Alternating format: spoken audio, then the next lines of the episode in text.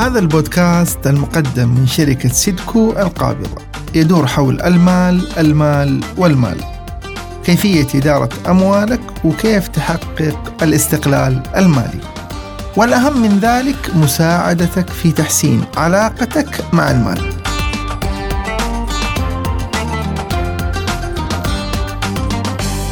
مرحبا بكم أعزائي المستمعين. معكم أخوكم سالم بشميل. مقدم بودكاست وعي مالي مع ريالي.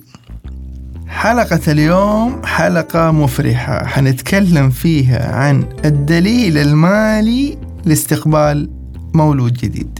كل طفل يولد يجي معاه رزقه. هذا الأمر كلنا مقتنعين ومؤمنين به. خلونا نشوف التحضيرات المالية اللي نسويها عشان نحافظ على الرزق المالي اللي جاء مع هذا المولود. في حلقة اليوم حتكلم عن ست نصائح تساعدكم في الإدارة المالية لاستقبال المولود الجديد.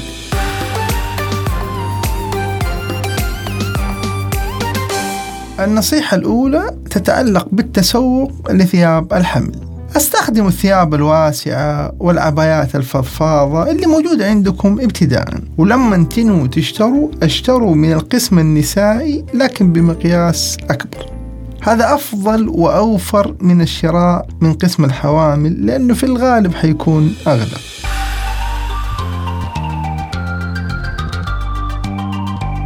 النصيحة الثانية حطوا ميزانية مناسبة. هذه الميزانية لا تحتسبوا فيها المستلزمات اللي ممكن تجيكم من الأقارب والأصدقاء كهدايا. مقعد السيارة وعربة الطفل في الغالب بتجينا هدايا من الأهل والأحبة. حددوا مصاريف السنة الأولى. السنة الأولى للطفل بتستهلك بعض الأشياء المعروفة عندنا كلنا. الحليب وما يتعلق به فحطوا ميزانية واضحة للعام الأول.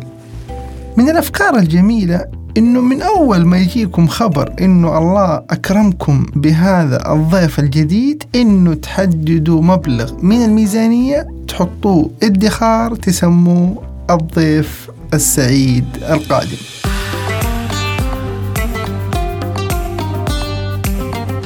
النصيحة الثالثة التسوق لثياب الطفل.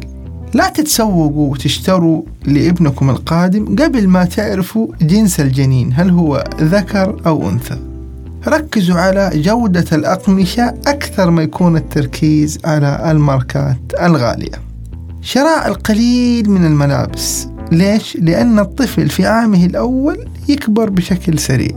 بعض الدراسات بتقول أن الطفل ينمو 2.5 سنتيمتر كل شهر ويزيد وزنه تقريبا 200 جرام في كل أسبوع. بمعنى أنه ممكن وزن الطفل القادم يتضاعف لما يصير عمره خمسة شهور.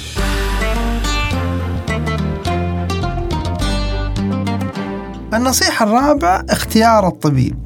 ابحثوا عن طبيب موثوق تكون أتعابه وتكاليفه معقولة.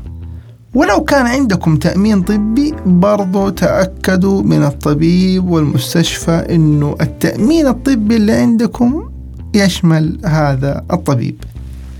حاولوا تختاروا مكان العيادة أو المستشفى يكون قريب مو بعيد جدا عن مكان وجود الأم.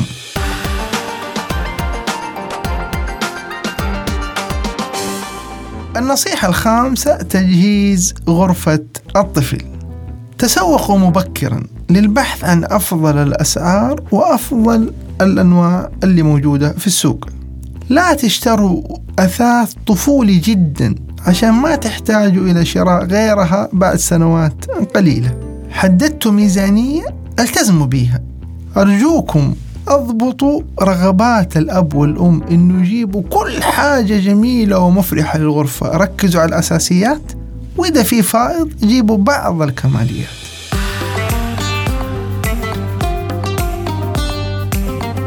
النصيحة السادسة هي عبارة عن نصائح إضافية. حسنوا إدارة المصاريف اليومية لأنه الآن في عندنا ضيف جديد حتكون في عندنا تكاليف جديدة. ابحثوا عن دخل إضافي. والله عز وجل طالما رزقكم بهذا الطفل رزقكم بمصادر دخل أتت معه. شكرا لمتابعتكم بودكاست وعي مالي مع ريالي. هذا البودكاست مقدم من شركة سيدكو القابضة. تأكدوا من زيارة موقعنا www.riali.com للتسجيل في دورة من دورات ريالي المجانية عن الوعي المالي. ولمعرفة المزيد عنا والاتصال بنا.